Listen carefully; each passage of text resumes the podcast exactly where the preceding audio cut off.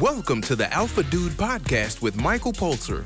What would it be like if you knew that you were unstoppable and you could live life on your terms? Better yet, how good would it feel knowing that on your deathbed, you had fulfilled all your potential and more? Life on earth has a beginning and an end. It's what you do in the middle that counts. Let's look at how to make that part even better. In past episodes, I've talked about the importance of taking responsibility for all aspects of your life. But the fact remains that many of us just don't do this. And it's not because we're not willing, but we're not aware of what that actually entails. In this episode, we're going to break down the concept so that you can action it to every aspect of your life. And trust me, once you've done it, every aspect of your life will be much better. So, what is responsibility? The dictionary gives several definitions. The first one is the state or fact of having a duty to deal with something. So, from that meaning, keep in mind the keyword duty. Second, the state or fact of being accountable or to blame for something. Accountable is the key word there. Thirdly, the opportunity to act independently and make decisions without authorization. And from this, remember the ability to act independently. Fourthly, a thing that one is required to do as part of a job, role, or legal obligation. Keyword obligation. And finally, a moral obligation to behave correctly towards or in respect of. This is talking about behavior. So if you take away the key words that you have a duty, that you are accountable, that you have the ability to act independently, that it is required as part of your role, and that it's an actual obligation that you have. If you take all of those aspects, then you can see that it's simply a matter of incorporating all of this to every aspect of your life. So, what does this actually look like in translation? What does it look like in reality? Well, what happens is people learn about responsibility. Okay, I'm going to start taking responsibility for my actions. And they'll segment or partition a part of their life and they'll take responsibility for that. So they'll say, okay, cool, I'm going to make a goal. I'm going to go to the gym, work out, and get strong. Amazing. Power to you. That's a great goal to have. And if you take responsibility for that, you will get success. But look at other areas of your life. How often do you blame other people for things that happen to you? How often do you blame anyone except for yourself for the station of where you are in your life? In past episodes, we talked about metacognition. This is thinking about thinking. And we all give ourselves a story, and this story gives us a way out. We can say, oh, well, life turned out this way because I was born in this situation. Or I've had it so hard. You wouldn't believe how hard I've had it. You've had it easy and, and everything's come easy to you. But for me, man, life is life has been hard. Now I can relate to that because there was a time when I gave myself those excuses. And objectively speaking, I think that I would probably qualify for actually being legitimate slowest, weakest, ugliest kid at school, that's me. But it's not my story. It's not who I am.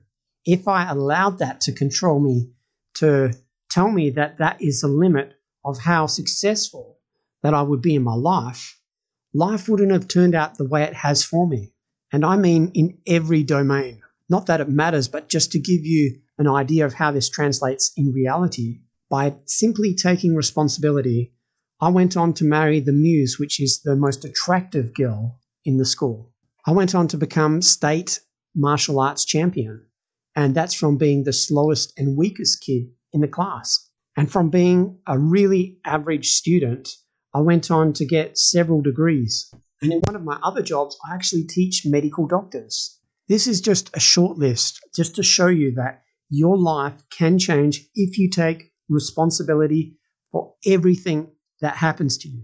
You can start off in the worst situation, but it's totally up to you with what you do with it.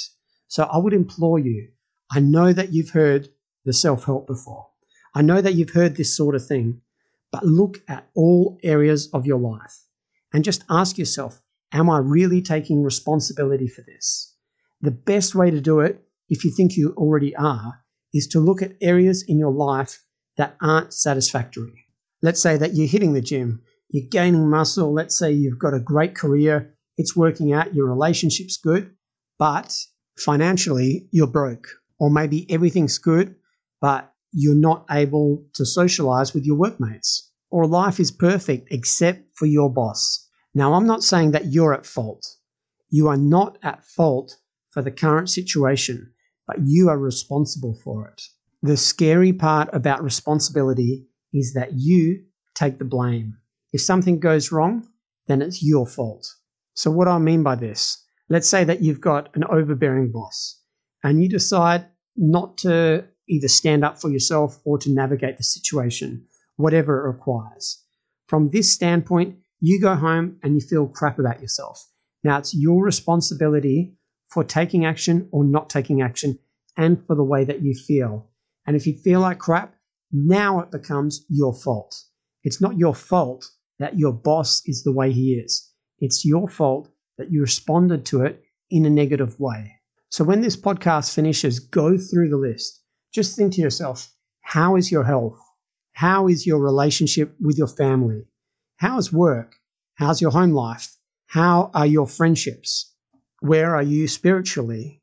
Where are you with recreational, with personal growth, in your community, financial, in areas of creativity, hobbies, whatever it is?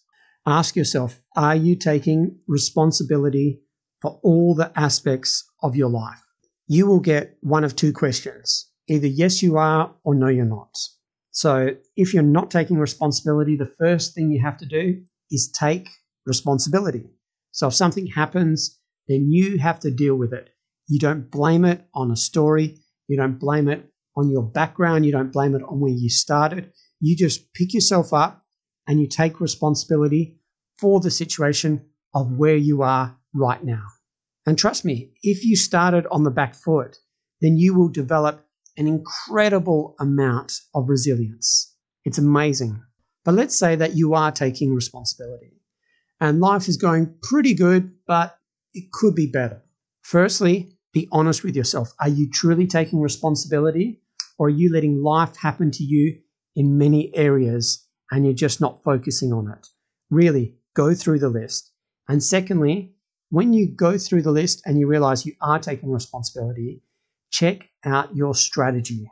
There are more effective ways to do things.